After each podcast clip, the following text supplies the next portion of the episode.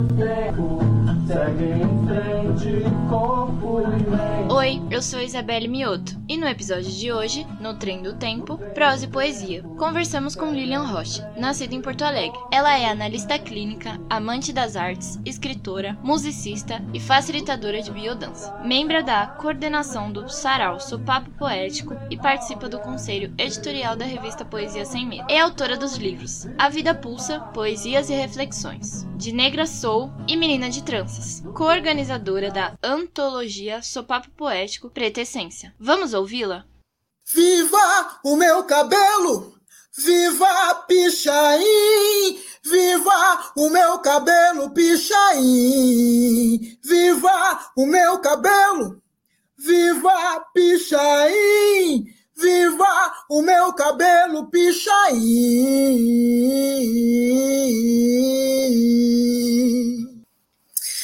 Oi, pessoal, eu sou Lilian Rocha, é, me considero uma pessoa multi, multi-atividades, né? Eu, eu realizo N coisas ao mesmo tempo, sou uma amante das artes e da ciência, né? Tanto eu sou analista clínica, eu sou música, eu sou escritora, sou facilitadora de biodança, sou educadora biocêntrica.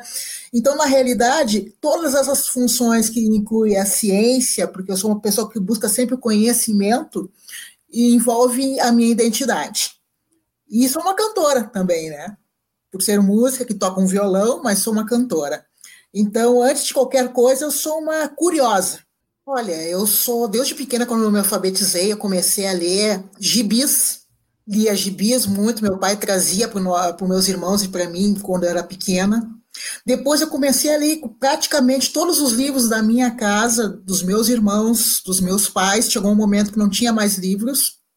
E eu pedi para minha mãe me levar para uma biblioteca pública que existia no centro da cidade de Porto Alegre, a do SESI. E eu me lembro que a minha carteira uh, da biblioteca era a minha foto da, do Jardim da Infância.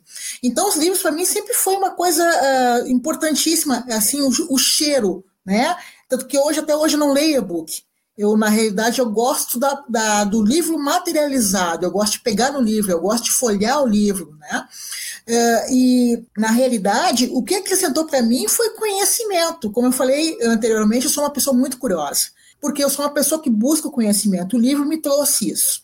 E, e, e me favoreceu trazer essa trajetória de escritora. Né? Então, eu comecei a escrever muito cedo em função que eu comecei a ler muito cedo. E ter essa curiosidade de saber mais, mais e mais, e os livros me trouxeram isso. Porque, na realidade, eu comecei a ler Deus dos, dos cânones, né? Eu li Machado de Assis, Jorge Amado, Lima Barreto, eh, Clarice Lispector, mas uh, a base que eu sigo atualmente são de escritoras e escritores negros, né? Então, escritores que me marcaram, o Cuti, o Oliveira Silveira, uh, atualmente Mel Duarte, uh, Elisa Lucinda, Conceição Evaristo, as antigas que, que uh, já eram para ser conhecidas e se tornaram conhecidas há pouco tempo, né? Por um fator de esquecimento e invisibilidade, como a Maria Firmina dos Reis, como a Carolina Maria de Jesus, né? Que são fundamentais para que a gente possa entender melhor esse Brasil mas também eu coloco uh, escritores que foram esquecidos, como a Maria Helena Vargas, aqui no Rio Grande do Sul, que é contemporânea do Oliveira Silveira, né? E outros escritores que são fundamentais, né, que a gente conheça, né?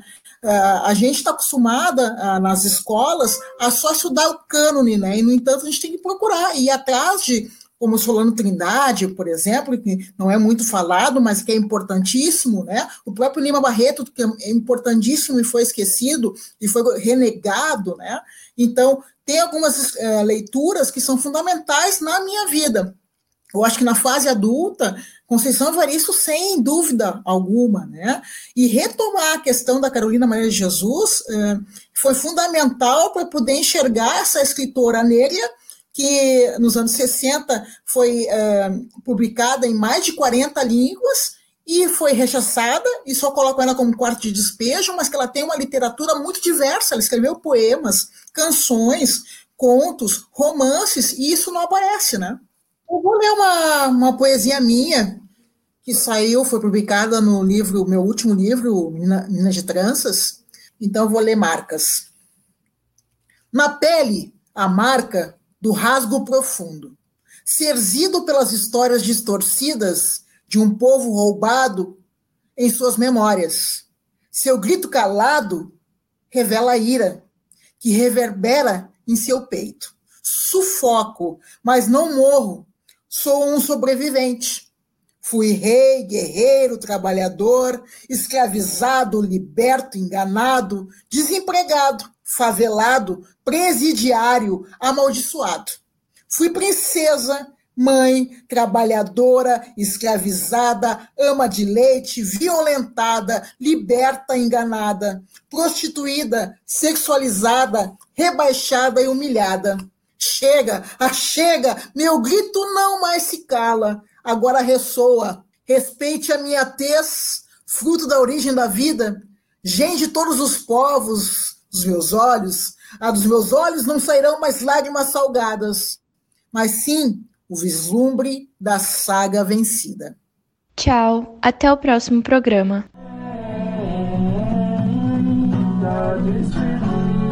Despedida.